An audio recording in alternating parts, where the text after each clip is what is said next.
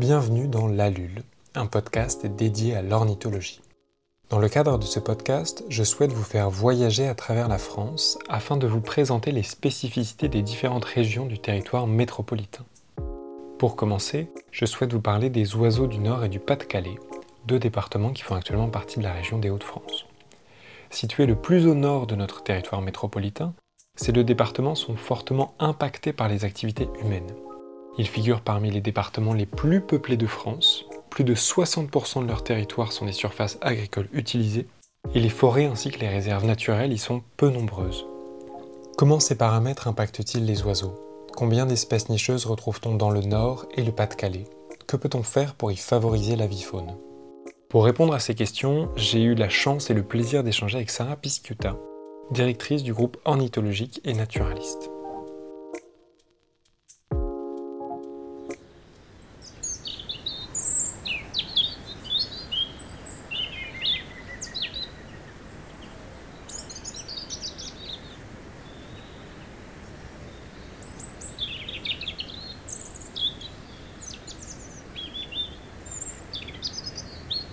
Bonjour Sarah.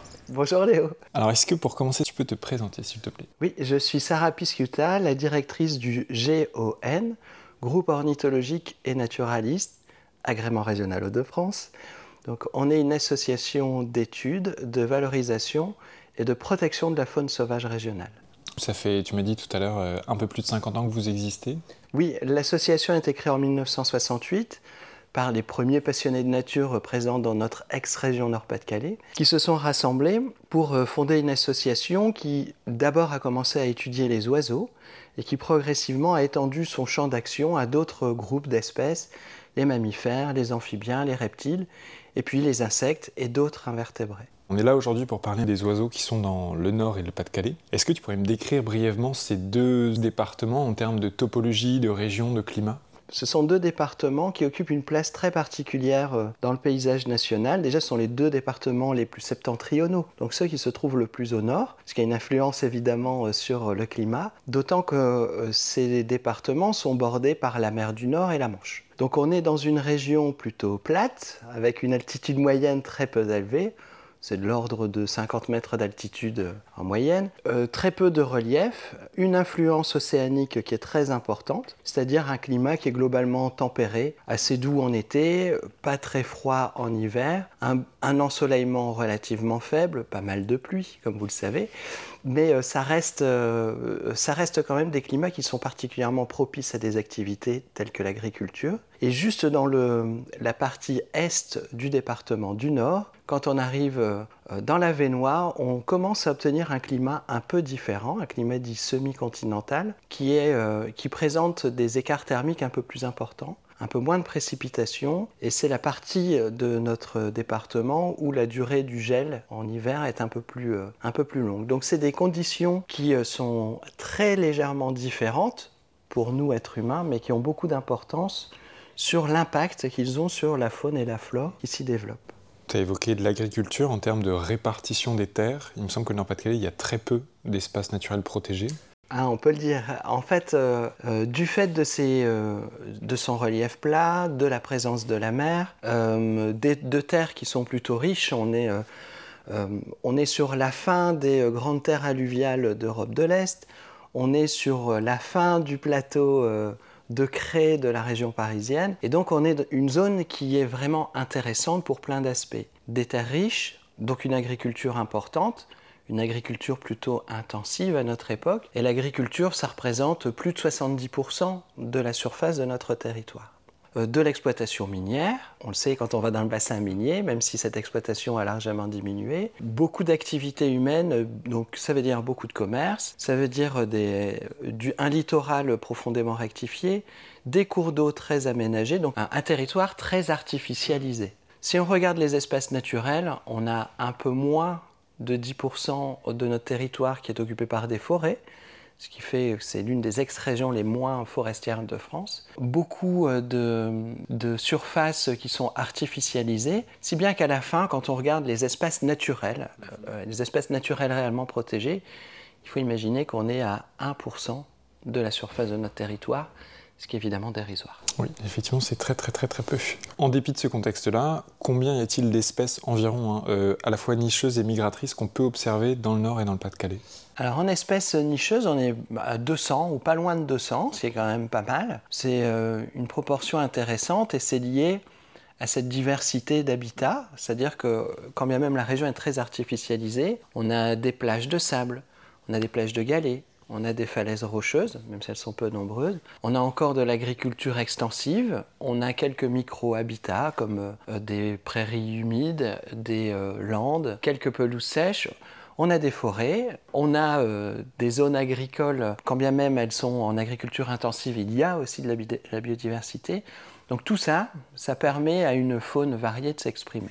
Donc pour les oiseaux nicheurs, on est à peu près à 200 espèces. Quand on regarde le nombre d'espèces euh, qu'on peut espérer voir dans la région, il me semble qu'on est à plus de 450. Alors parmi ces 450, toutes ne sont pas des espèces régulières. On a des espèces qui viennent passer l'hiver chez nous, des oiseaux dits hivernants. On a des oiseaux migrateurs, pensez aux oies cendrées par exemple, donc des oiseaux qui vont passer au-dessus de notre région mais qui s'y arrêtent pas ou peu. Et puis on a des espèces qui sont euh, beaucoup plus rares, qui sont des dites occasionnelles. Euh, ça peut être des, espèces euh, asiatiques, ça peut être des espèces nord-américaines. En tout cas, c'est des espèces d'oiseaux qui arrivent chez nous par hasard, par erreur, mais qui font partie de l'avifaune, donc la diversité des oiseaux qu'on peut observer dans notre région. Pour donner un peu un exemple de tout ça, est-ce que tu as une ou deux espèces emblématiques qui nichent dans les Hauts-de-France et qui pourraient être un peu insoupçonnées? Je crois qu'une fois on avait parlé du grand-duc. Oui, alors le grand-duc, c'est un bon exemple. En fait, pour beaucoup de personnes qui connaissent pas très bien les oiseaux, on a une vision assez réductrice de ce que peut être la diversité en oiseaux. On connaît le merle noir, on connaît évidemment les tourterelles turques, les pigeons des villes, donc le pigeon bisé, euh, les mésanges, etc. Il y a plein d'autres espèces, des espèces dites communes. Quand on va se balader dans les champs, on entend des alouettes, par exemple.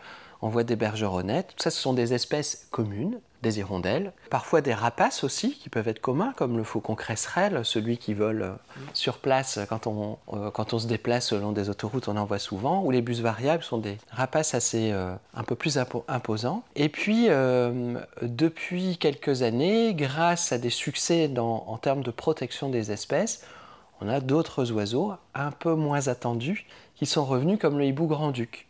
Donc le hibou grand-duc, c'est euh, le plus gros des rapaces nocturnes au monde. C'est un très grand rapace, très puissant, hein, puisqu'il se trouve euh, au sommet de la chaîne alimentaire euh, pour les oiseaux. Et donc ce rapace, ce grand rapace nocturne, fait de nouveau partie de notre avifaune depuis le début des années 2000. Donc c'est une espèce qui est remontée vers le nord-ouest, qui avait été réintroduite en Allemagne et en Belgique. Et donc les oiseaux issus de ces réintroductions ont commencé à se déplacer et sont arrivés dans notre région.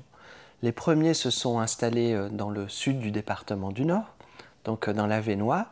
Ils ont été découverts euh, par des ornithologues locaux. Et puis maintenant, à peu près tous les habitats propices à la reproduction du grand-duc accueillent au moins un couple.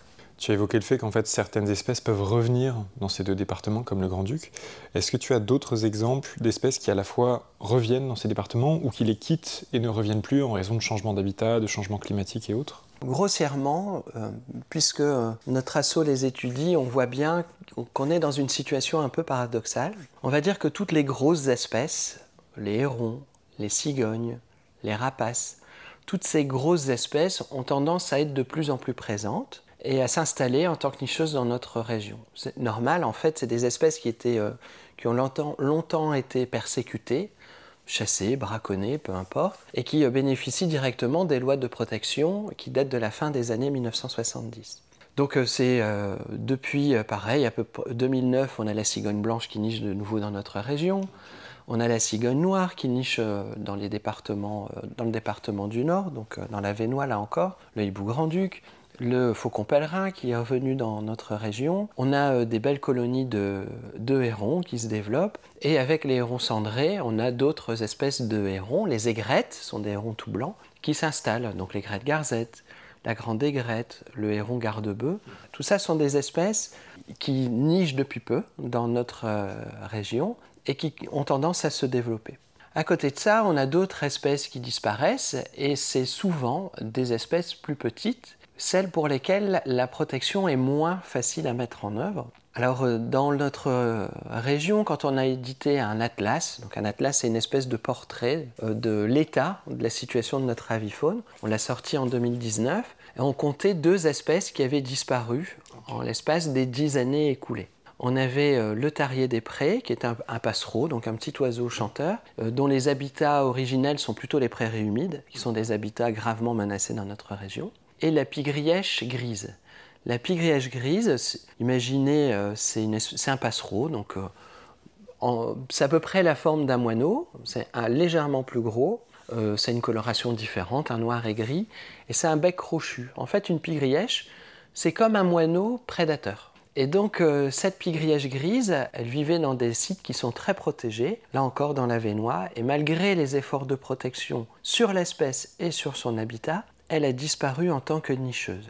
Pour cette espèce, on pense qu'elle fait partie des victimes du réchauffement climatique. C'est une espèce qui aime des climats plus frais, voire plus froids, et le réchauffement climatique global semble avoir des conséquences sur le maintien de cette espèce. Après, quand on regarde euh, d'autres, alors elles n'ont pas disparu ou pas encore, mais euh, je parlais tout à l'heure de l'alouette des champs, c'est une espèce qui est encore commune, mais ses effectifs ont beaucoup décliné. Des scientifiques qui ont fait des études sur cette espèce dans notre région ont montré qu'on a perdu 60% des alouettes en l'espace de 20 ans, et c'est considérable. Donc elles ne sont pas menacées encore, mais on sent la menace arriver. Juste pour euh, continuer un peu sur ces disparitions, est-ce que c'est un phénomène récent ou est-ce qu'on a toujours eu de fait une disparition progressive des oiseaux, de certains oiseaux en tout cas? Je crois qu'une fois tu m'avais parlé du guillemot qui nichait dans le nord, il me semble on, considère toujours la situation euh, de l'état environnemental avec notre regard d'être humain qui vit à l'époque actuelle avec une durée de vie limitée. On ne se rend pas bien compte que euh, la diversité du vivant, elle est intimement liée à l'occupation du territoire, aux habitats qui s'expriment, qui sont eux-mêmes façonnés par l'être humain. Très clairement, l'agriculture dans notre région, elle façonne beaucoup les paysages, elle a un impact important sur la diversité des espèces. Pour ça qu'on travaille beaucoup avec le monde agricole. Et donc, euh, bah, ces espèces, elles évoluent au cours du temps. Et c'est normal qu'il y ait des arrivées ou des disparitions. On s'entend, quand on dit une disparition, c'est une disparition de notre territoire. Ça ne veut pas dire forcément une disparition de l'espèce. Par exemple, le guillemot, qui est une espèce de pingouin, pas confondre les manchots et les pingouins. un pingouin, c'est un oiseau qui peut vivre dans notre région, un oiseau marin qui vole. Donc le guillemot, c'est une espèce de pingouin qui euh, niche sur les falaises il y a des informations qui nous laissent penser que le guillemot a niché dans notre région, sur les falaises du Cap Blanc-Nez, c'est le seul endroit où elle pouvait nicher, à une époque qui est passée maintenant. Mais cette espèce, elle a disparu. Euh, pendant longtemps, sur les falaises du Cap Blanc-Nez, on a eu euh, d'autres espèces d'oiseaux. On avait essentiellement des, euh, goélands, goélands argentés, goélands bruns. Et puis, pareil, depuis les années 80, si mes souvenirs sont bons, on a vu réapparaître d'autres espèces d'oiseaux qui sont liées aux falaises. C'est plus les guillemots, mais ce sont d'autres espèces. Le fulmar, et avec une arrivée encore plus tardive, la mouette tridactyle. C'est une mouette qui niche sur les falaises, donc des endroits qui sont euh, des, supports extrêmement verticaux et rocheux. C'est un oiseau qui est pélagique, c'est-à-dire qu'elle vient euh, sur Terre que pour la période de nidification. Le reste du temps, elle est en mer, tout le temps en mer. Ben, notre région accueille depuis euh, quelques années la plus grande colonie française de mouettes tridactyles. C'est de l'ordre de 2 à 3 000 individus. Et c'est une espèce qui n'était pas présente à cet endroit à la fin du XXe siècle. Donc on voit bien qu'il y a un jeu, une espèce de jeu, euh, avec des espèces qui apparaissent, d'autres qui disparaissent, au gré des possibilités d'accueil qui lui sont offertes. Ça peut être l'habitat, ça peut être la ressource alimentaire, ça peut être le réchauffement climatique ou le changement climatique global. Donc c'est normal. On a des espèces qui arrivent, d'autres qui, euh, qui partent, et euh, on a toujours envie de tout conserver, mais euh, on, voit bien que ce n'est pas toujours possible.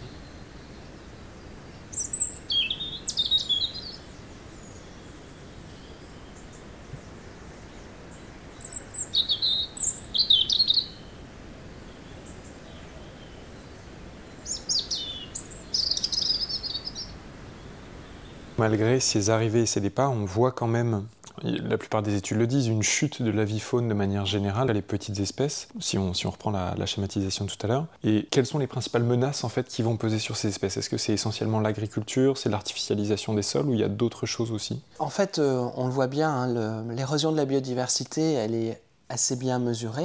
Pas sur tous les groupes d'espèces, mais sur les oiseaux, c'est bien mesuré. Euh, comme euh, on disait tout à l'heure, hein, ce schéma global des petites espèces, donc les petits oiseaux chanteurs notamment, qui sont sur le déclin, ça se vérifie bien. Alors toutes ne sont pas sur le déclin. Le merle, les mésanges bleus charbonnières, elles se portent bien, notamment parce que euh, en ville, on leur offre de la nourriture, les mangeoires euh, qu'on entretient tout l'hiver, et on leur offre des sites de nidification. Nous sommes nombreux et nombreux à installer des nichoirs dans nos jardins, et donc cette espèce, elle profite de ce qu'on lui euh, propose, de ce qu'on lui met à disposition. Pour beaucoup d'autres espèces, il y a bien un déclin qui est global. C'est un dispositif qui, s'appelle le stock, suivi temporel des oiseaux communs, qui est une méthode qui permet de, de suivre les variations des populations d'oiseaux communs. Donc le stock, il est décliné euh, dans toute l'Europe occidentale, euh, en France évidemment, dans notre région aussi. On a un chercheur, Christophe Luxac, qui a beaucoup travaillé dessus et qui a réussi à montrer que, euh, grossièrement, quand on regarde les évolutions des populations d'oiseaux communs de notre région, ça suit à peu près le même pattern que ce qui se passe à l'échelle française et européenne, mais on voit bien que dans, notre région, les déclins sont plus marqués, euh, les augmentations sont aussi plus marquées. Et euh, ça, c'est vraiment symptomatique de la particularité de notre région, qui est l'une des plus artificialisées de France. On est la région la plus populeuse de France, derrière euh, la région parisienne, Paris intramuros. On est euh, la région avec une agriculture intensive extrêmement importante, des infrastructures humaines qui occupent l'espace et qui l'artificialisent et qui l'imperméabilisent. Et donc, ben voilà, ça c'est clairement une des raisons euh, les plus importantes de l'érosion de la biodiversité. La disparition, le morcellement et l'artificialisation des habitats. Mmh. C'est-à-dire qu'on a des habitats naturels rares qui disparaissent, on a des habitats naturels ou semi-naturels qui s'artificialisent de plus en plus, ce qui a pour conséquence de banaliser les espèces qui vivent à l'intérieur. C'est-à-dire que les espèces qui sont un peu plus spécialisées, celles qui aiment le bordel, pour schématiser, elles retrouvent plus ce bordel et donc elles disparaissent et elles cèdent la place à d'autres qui s'accommodent beaucoup mieux d'habitats de, simplifiés. Et ben, quand on a des habitats simplifiés et qu'on les morcelle en créant des routes, en créant de l'habitat humain, ben, tout ça, ça va encore plus appauvrir le paysage de notre euh, avifaune. Dans ce schéma que tu dresses, en fait, est-ce qu'il y a des moyens de revenir en arrière, de limiter justement la fragmentation des territoires, de réensauvager, on pourrait dire, certaines terres qui ont été artificialisées? Alors il y a toujours des moyens. Je dirais que la, première chose qui, euh, qui serait à faire, c'est de protéger vraiment fortement certains habitats, ce qui est très compliqué dans notre région. Euh, je m'explique, je disais tout à l'heure, il y a 1% d'espaces protégés. Il faut comprendre que sur ces 1% d'espaces protégés, on a très peu de surface de ce pourcent qui sont complètement inaccessibles à l'être humain. Ça veut dire que c'est des espaces qui sont protégés, mais sur lesquels il y a de la balade, il y a de l'activité, parfois même de l'activité de chasse. Donc ça peut, ça a une incidence sur bah, la vie C'est une incidence, voilà, parce qu'en fait, ces endroits qu'on essaye de protéger, c'est ces habitats hyper rares qui accueillent de la faune hyper, de la flore hyper spécialisée. Et donc une des premières euh, choses à faire, ce serait vraiment de protéger de manière plus efficace et de manière plus importante beaucoup d'espaces naturels. Alors c'est une vraie révolution culturelle. Je fais de l'ornitho depuis les années 90, fin des années 90, et donc au début des années 2000, euh, on entendait souvent les ornithos notamment, euh, se plaindre auprès des gestionnaires. C'est le moment où on commençait à préserver les habitats naturels en disant stop, ne mettez pas la nature sous cloche l'idée sous-jacente, c'était euh, nous, ornithos, on a envie de continuer à aller observer les oiseaux. Voilà, soyons clairs, même s'il y avait des idées de protection, mais euh, les ornithos ne voulaient pas qu'on leur soustrait des terrains de jeu. Maintenant, de manière paradoxale, les ornithos ont plutôt tendance à dire il y a urgence à mettre des sites sous cloche le, langage ne mettons pas la nature sous cloche est repris par d'autres usagers des milieux naturels qui sont les chasseurs. Et donc on a une espèce de bascule dans la manière de penser et d'exprimer les choses, et euh, c'est compréhensible, hein, c'est lié aux activités des uns et des autres. On voit bien que vraiment, pour préserver la faune spécialisée, il faut, on n'a pas le choix, hein, il faut mettre sous cloche. Mettre sous cloche, ça ne veut pas dire euh, mettre des barbelés, empêcher les gens de rentrer et plus rien faire. Mettre sous cloche, c'est gérer les habitats naturels, parce qu'on n'a pas d'autre choix que de les entretenir. Et il faut limiter l'activité humaine dessus pour limiter les dérangements. Pour le reste, pour les autres habitats, les 99 autres pourcents du territoire, ben, il faut agir. Et agir, c'est euh, réduire le plus possible les pressions. Réduire les pressions, c'est euh, toujours se poser la question est-ce qu'un aménagement euh, à usage humain est nécessaire? Est-ce qu'une route forestière, par exemple, on doit la conserver ou est-ce qu'on peut s'en priver? Là encore, assez souvent, on conserve des routes parce que ça fait euh, gagner 5 minutes d'un temps de trajet, c'est des réalités. Alors dans un contexte du prix du carburant qui augmente, etc., c'est compréhensible. Mais là encore, euh, choisir, c'est prendre des décisions et il faut savoir ce qu'on veut. Si on veut vraiment protéger notre faune, il faut prendre parfois des décisions qui ne sont pas agréables pour tous et pour toutes, mais c'est ça. Donc limiter euh, le morcellement, c'est parfois euh, rendre de nouveau perméables des sols, qu'on fait parfois dans des parkings, des choses comme ça, des petits éléments insuffisants, mais ça contribue. Et puis, euh, il faut essayer de lutter contre une habitude qui est liée à notre société. Tout à l'heure, j'expliquais le cas des oiseaux qui sont en, en, déclin. Parmi les oiseaux en déclin, ceux qui ont le déclin le plus marqué, c'est ceux qui vivent dans les milieux agricoles. Encore une fois, c'est en gros 72% de la surface de notre territoire. Ces oiseaux euh, des milieux agricoles, ils ont deux difficultés. La première, c'est pendant la reproduction. Pour nourrir les poussins, les adultes ont besoin de capturer des insectes parce que les poussins sont nourris avec des protéines animales, donc des insectes. Le problème, c'est qu'avec l'usage important d'insecticides dans l'agriculture euh, moderne, on a de moins en moins d'insectes. Ça, ça a été mesuré, mal encore. Je pense que le jour où on aura des idées plus précises, on sera euh, horrifié mm. de la masse d'insectes qu'on a perdue. En tout cas, ces insectes se raréfient à cause des insecticides, des traitements phytosanitaires, et puis aussi parce que euh, ces insectes ont besoin de plantes sauvages pour se nourrir, des plantes sauvages qui sont de moins en moins présentes, de plus en plus euh, rejetées vers de la bordure de champs, et ces bordures ont tendance à se réduire. Donc voilà, moins d'insectes, ça veut dire moins de succès reproducteur. Les adultes arrivent avec beaucoup plus de difficultés à élever une nichée, et donc il y a moins de petits qui arrivent jusqu'à l'envol. Ça veut dire aussi que le taux de renouvellement des générations s'affaiblit. Première difficulté. Deuxième difficulté, il faut imaginer les adultes qui ont élevé des jeunes et les jeunes qui arrivent à, à l'envol, ils vont devoir affronter l'hiver. Et souvent, ces oiseaux changent de régime alimentaire euh, durant l'hiver et sont des granivores on revient au problème des plantes sauvages qui sont de moins en moins présentes, donc de moins en moins de, graines de plantes sauvages. Avant, l'agriculture leur offrait tout un tas d'autres possibilités. Les oiseaux pouvaient glaner euh, les graines qui étaient cultivées, qui n'étaient pas ramassées. Avec l'amélioration des techniques de pratique agricole, on a de moins en moins de pertes pour l'agriculteur. C'est-à-dire que euh, le rendement est meilleur, le ramassage des graines est plus efficace et donc c'est double peine pour les oiseaux. Il y a moins de graines de plantes sauvages et moins de grains de plantes cultivées qui tombent et qui restent à leur disposition. Si on veut agir, il faudrait trouver le moyen de travailler avec les agriculteurs pour négocier une perte entendable qui soit laissée aux oiseaux. C'est compliqué. Les agriculteurs euh, sont en tension. Euh, rien n'est fait pour les inciter à, laisser une partie de leur... Euh, de leur production en place. Et donc euh, c'est là où on rentre dans des systèmes qui sont un peu compliqués. De manière générale, euh, le monde agricole a tendance à, remettre des haies, à essayer de revenir en arrière sur un certain nombre de sujets. C'est pas encore euh, tout le monde, c'est pas encore suffisant, mais il y a des efforts. Mais il faudrait pousser encore un peu plus ces efforts. À t'entendre, j'ai l'impression que donc il y a à la fois un, sujet biodiversité, un sujet un peu de, rentabilité de la pratique agricole, mais il y a aussi un sujet de sensibilisation. Et c'est comment est-ce qu'on fait pour faire changer ces mentalités aussi progressivement, pour faire comprendre l'importance de la vie faune avec l'agriculture et c'est un peu un patrimoine naturel régional aussi. Comment est-ce qu'on fait comprendre l'importance de conserver cette richesse?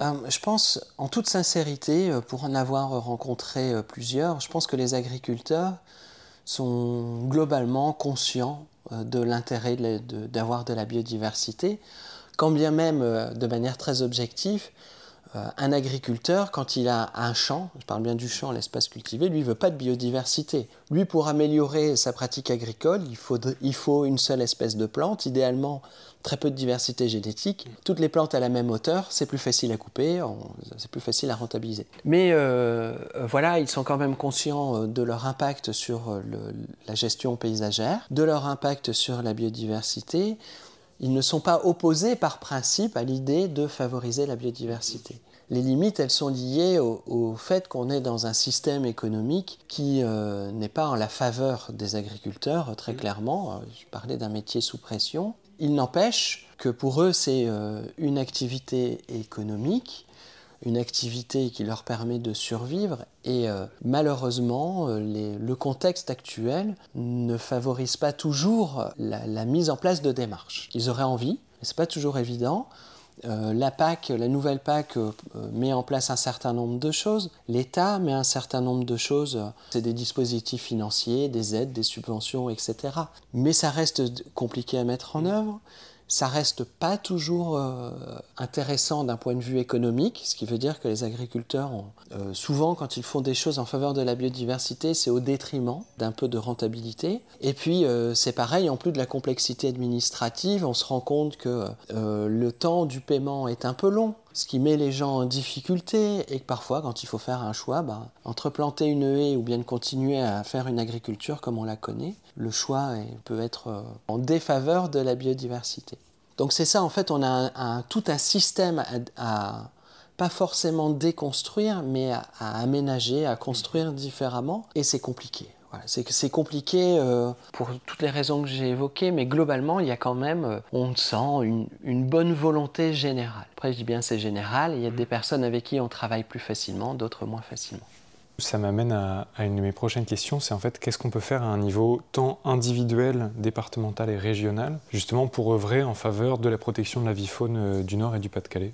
Je vais dire quelque chose de très égoïste. La première chose, c'est rejoindre une association naturaliste. Alors, euh, le but en, rejoignant une association naturaliste, c'est euh, d'apporter un soutien tangible, c'est une adhésion, pour montrer que le sujet est important. Ça a l'air bête hein, de dire ça, mais les associations, elles défendent un projet, elles font de la politique, pas au sens politicien du terme, mais au sens projet d'avenir.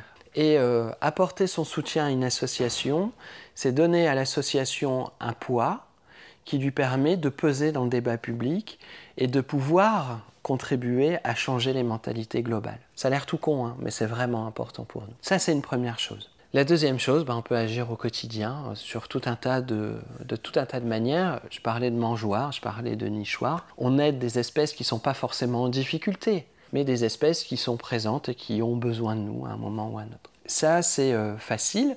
En plus, ces espèces qu'on aide, les mésanges, quand on aide les mésanges, euh, ça va être un peu moche de le dire comme ça, mais euh, on aide la nature à disposer d'espèces fourrages, c'est le terme écologique, c'est-à-dire que ces mésanges qu'on aime tant, elles servent aussi de proie à d'autres espèces. En ville, c'est par exemple l'épervier d'Europe, qui est une espèce de rapace qui avait pratiquement disparu du nord et du Pas-de-Calais à la fin des années 70, imaginez, et qui est redevenue maintenant une espèce commune qui niche parfois dans les parcs urbains. C'est aussi parce que cette espèce profite très nettement hein, des mésanges qu'on lui met indirectement à disposition. Donc voilà, on contribue quelque part à, enrichir ou, à entretenir des chaînes alimentaires particulières dans euh, notre habitat. Si vous avez un jardin, vous pouvez lutter contre la vilaine habitude de, du jardinage à l'anglaise, c'est-à-dire qu'un jardin à l'équilibre naturel, c'est un jardin qui ménage du bordel. C'est-à-dire que euh, dans un coin de son jardin où on va pas souvent,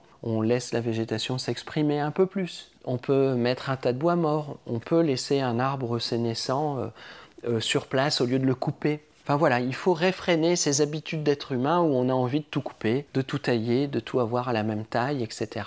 On peut faire du paysager en ménageant des aspects naturels de son jardin. Pareil, ça favorise la flore, ça favorise euh, les insectes et ça favorise les oiseaux. Après, euh, vous pouvez euh, soutenir tout, tout, ce qui est projet en matière de mise sous protection d'espaces naturels ou semi-naturels.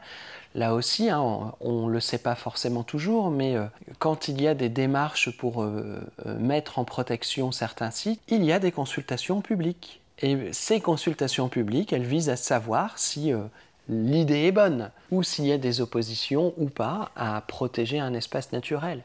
Vous, nous, en tant que citoyens, on a notre mot à dire et il faut qu'on s'exprime. On a toujours l'impression que s'exprimer, euh, ça sert pas à grand-chose. J'accorde que ça sert pas toujours à grand-chose, ou en tout cas insuffisamment, mais c'est pas pour ça qu'il faut pas le faire. Il faut impérativement contribuer à ces consultations publiques. Et puis euh, après, euh, c'est dans nos comportements de tous les jours, c'est dans le message qu'on fait passer. Quand on va chercher nos aliments, autant privilégier les filières courtes, autant privilégier le bio. les agriculteurs les exploitants agricoles autour de chez nous que l'on connaît pour pratiquer des, des activités plus respectueuses de la nature, c'est bête, hein, mais ils ont besoin de nous et tout ce qu'ils vendent en direct, ils le vendent à un meilleur prix que quand ils passent dans des chaînes de distribution. Donc voilà, on a un pouvoir direct, indirect. Seul, ça paraît pas grand-chose, mais euh, si euh, l'ensemble de la population de la région s'y met, on voit qu'on peut peser sur euh, des changements qui sont beaucoup plus systémiques, qui, vont avoir des impacts beaucoup plus globaux.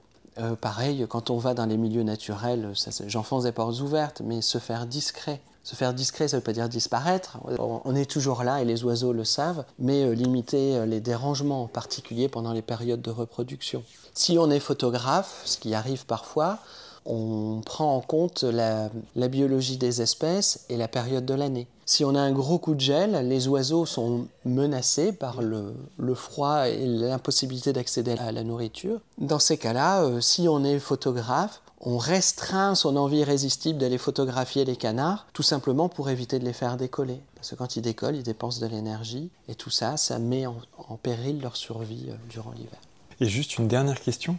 Donc tu m'as dit que tu as commencé l'ornitho dans les années 90. Quelles sont en fait, toi, les, observations qui t'ont le plus marqué depuis que tu as commencé? Alors il y, a plusieurs, euh, il y a plusieurs choses qui me viennent en tête, pas des choses toujours extraordinaires. Il y, a, un événement que je rappelle souvent parce qu'elle va illustrer la question que tu posais sur euh, notre avifaune est-elle toujours la même? Euh, Mes parents habitent à Armentières, qui est une ville frontalière, et j'allais très souvent observer euh, les oiseaux en Belgique, aux Argilières de Ploxter. En 1996, il y a eu une grande aigrette aux argilières de Ploxter. C'était la première qui était vue sur le site. Et à l'époque, les ornithos se déplaçaient pour aller voir la grande aigrette. Et je me rappelle avoir été un nombre incalculable de fois pour aller observer cet oiseau avec une excitation folle. Alors que maintenant, quand on se balade dans la plupart de nos espaces de zones humides, on ne regarde même plus les grandes aigrettes. Et donc ça, c'est quelque chose qui me reste en tête parce que c'est une très bonne illustration de la variabilité de notre avifaune au cours du temps. Et puis après, euh, en termes d'autres observation, si tu m'en permets encore une. C'est une observation qui a d'ordre éthologique, c'est-à-dire le comportement. Elle date d'il y a quelques années. J'étais avec, euh, avec l'un de mes amis et collègues, Cédric. On était auprès du M à Armentières. Et c'était une journée, on était dans la partie réserve, ornitho. C'est une journée où il faisait pas très beau et il n'y avait pas grand-chose à voir. très clairement, pour un ornitho, à un moment donné, on a envie de voir plein de trucs. Et il n'y avait pas grand-chose, il pleuvait, on était dans l'observatoire. Le seul oiseau, a priori un peu intéressant, c'est un jeune busard des roseaux. Donc c'est un, rapace, hein, un jeune qui était né euh, euh, durant le, printemps précédent, qui était posé sur une branche, qui n'était pas très actif euh, d'ailleurs, puisqu'il pleuvait, et que lui aussi n'aime pas voler quand il pleut. Ce qui m'a marqué, c'est qu'à un moment donné, il y a une pie qui est arrivée, un oiseau hyper commun, et cette pie, elle se pose à côté du busard, et on sent qu'elle est énervée. Elle est énervée, elle tape du bec sur la branche, elle est énervée, elle tchac-tchac, hein, que les des puits, tchac-tchac, et il y a une autre pie qui arrive. Et il y a une troisième pie qui arrive. Alors c'est bien connu des ornithos. Euh, quand il y a un rapace, les corvidés, pie, corneilles, choucas, viennent pratiquer ce qu'on appelle le houspillage, c'est-à-dire qu'ils viennent ennuyer la rapace euh, pour le faire déguerpir en gros et garder la tranquillité. Et donc on a ces trois pies qui sont là et qui commencent un petit peu à houspiller, le, le busard qui reste quoi. Et ce qui était euh, amusant dans cette observation, euh, c'est euh, un, le fait qu'on peut voir des espèces tout à fait communes et s'amuser. Deux, qu'il y a toujours des choses à voir, même quand il pleut. Et trois, c'est à bien regarder ces trois pies. On voyait bien qu'il y en avait une qui était vraiment très agacée. Elle était très très énervée et elle voulait vraiment faire déguerpir le rapace. Et donc elle faisait tout son possible pour ennuyer le rapace et surtout pour entraîner ses copines à faire la même chose. Et donc, euh, elle battait le rappel, elle tapait du bec sur le bois, elle tirait sur les plumes du, du busard, qui lui, là encore, ne bougeait pas. Et puis, au bout d'un moment, euh, les, deux, euh, les deux pics qu'elle avait réussi à, à, ramener en ont eu leur claque, elles se sont barrées, elles sont parties, et l'autre, on voyait bien que ça l'énervait. Et c'était terrible parce qu'elle tournait en rond autour du rapace. Encore une fois, très souvent, elle elle exprimait son énervement en tapant du bec sur le bois, ce qui est une manière de relâcher son agressivité. Moi, j'aime vraiment bien cette observation-là parce qu'en elle-même, elle rappelle aussi le caractère individuel de chaque, oiseau et que euh, une pie ne se comporte pas de la même manière qu'une autre. Elle a son propre, elle a sa propre histoire, elle a ses propres envies, elle a ses propres comportements comme chacun de, chacun de nous, êtres humains. Et je trouve que c'est aussi euh, un des petits miracles des ornithos que de euh, se pencher là-dessus, parce que ça, ça montre aussi la, la, beauté, la beauté du monde. Merci beaucoup Sarah. De rien, merci Léo.